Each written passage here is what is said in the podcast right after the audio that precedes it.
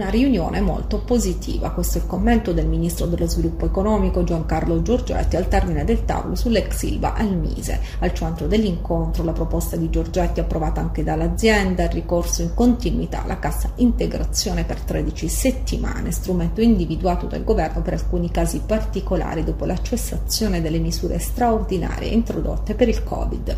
Al termine di questo periodo, dice, sarà necessario e inevitabile la presentazione di un piano industriale aggiornato con nuove realtà, a cominciare dal CDA integrato con la presenza del pubblico.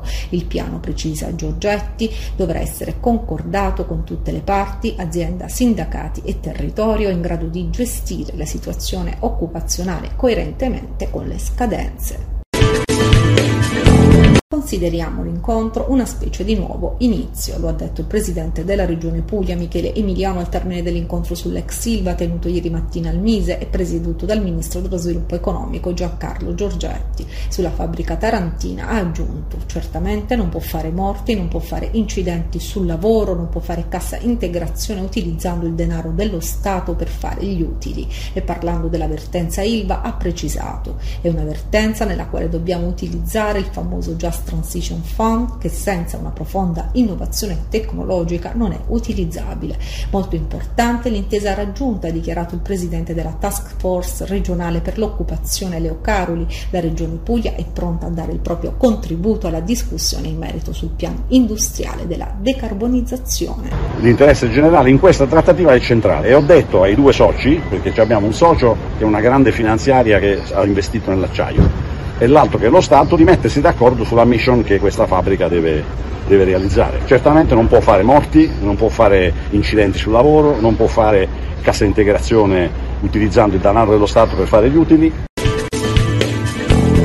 Nelle ultime 24 ore in Italia sono stati registrati 1.394 nuovi casi di coronavirus su 174.852 tamponi. Il tasso di positività è pari allo 0,8%, in aumento rispetto allo 0,6% del giorno precedente. Sono invece 13 le vittime in un giorno e i guariti odierni sono 1.749.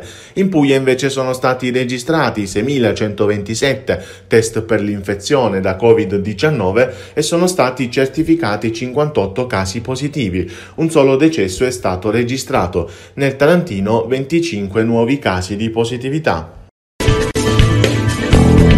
Secondo i dati pubblicati sul portale del governo, la Puglia ha somministrato 3.852.244 dosi, il 90,6% di quelle ricevute. La struttura commissariale ha comunicato nuove consegne di vaccini entro questo mese. Con i dati aggiornati, la Puglia riceverà complessivamente ulteriore 91.030 dosi rispetto alla pianificazione iniziale di luglio. Stiamo facendo tutto il possibile per vaccinare in fretta e c'è una buona notizia. Ci avevano tagliato un po' di dosi e hanno appena comunicato che in gran parte ce le hanno restituite. Si va avanti con una organizzazione militare che però deve essere capace di cambiare e superare qualunque tipo di problema. La mia gratitudine è totale, ha detto il presidente della Regione Puglia Michele Emiliano.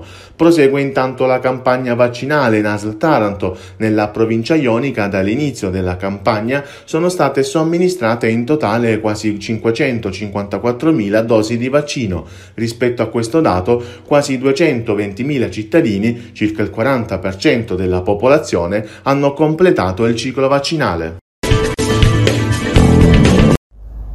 Un carrellato per la raccolta differenziata, trascinato, capovolto e svuotato di tutto il suo contenuto nei vicoli di Civitavecchia. Queste le sconcertanti immagini riprese dalle videotrappole della Polizia Municipale di Taranto la sera del 7 luglio scorso. Protagonista del gesto, inqualificabile, un uomo che ha letteralmente scaricato a terra l'intero contenitore destinato alla frazione dell'organico, colmo però di ogni tipo di rifiuti, per portarlo poi via con sé. Il carrellato, peraltro, è stato sottratto a un operatore commerciale della zona. Neppure il passaggio di alcuni cittadini lo ha fermato. Visionate le registrazioni, sono immediatamente partite le indagini per risalire all'identità dell'uomo. Dobbiamo combattere anche contro questi atteggiamenti, ha commentato il presidente Gian Piero Mancarelli. Qui non c'entra nulla il sistema di raccolta differenziata utilizzato, siamo invece di fronte all'inciviltà di una minoranza ancora riottosa. si terrà dal 12 al 21 luglio la quinta edizione del Festival Chitarristico Internazionale Città dello Ionio, che vedrà concertisti di diverse nazionalità esibirsi in concerti variegati e programmi che spaziano tra le opere più significative della letteratura chitarristica. La Biblioteca Civica Acclavio, la Cooperativa Museio e la Parrocchia di Lama Regina Pacis hanno abbracciato il festival offrendo suggestive location per questa manifestazione nata nel 2017. Il Festival Chitarristico Internazionale Città dello Ionio giunge alla quinta edizione e, come tutti gli anni, si articola in una serie di concerti che si terranno presso la Biblioteca Civica Pietro Acclavio il 12, il 14, il 16 e poi in una summer school che terrà impegnati i ragazzi dal 12 al 21 luglio presso la chiesa Regina Pacis di Lama e contemporaneamente ci sarà anche una masterclass di un maestro portoghese, Guido Resuta. La novità di quest'anno è una conferenza dedicata ad un compositore spagnolo dimenticato, che appunto è Daniel Fortea, che è vissuto tra il 1878 e il 1953 e che sarà, diciamo, oggetto di una conferenza il 20 di luglio presso la Biblioteca Civica Acclavio.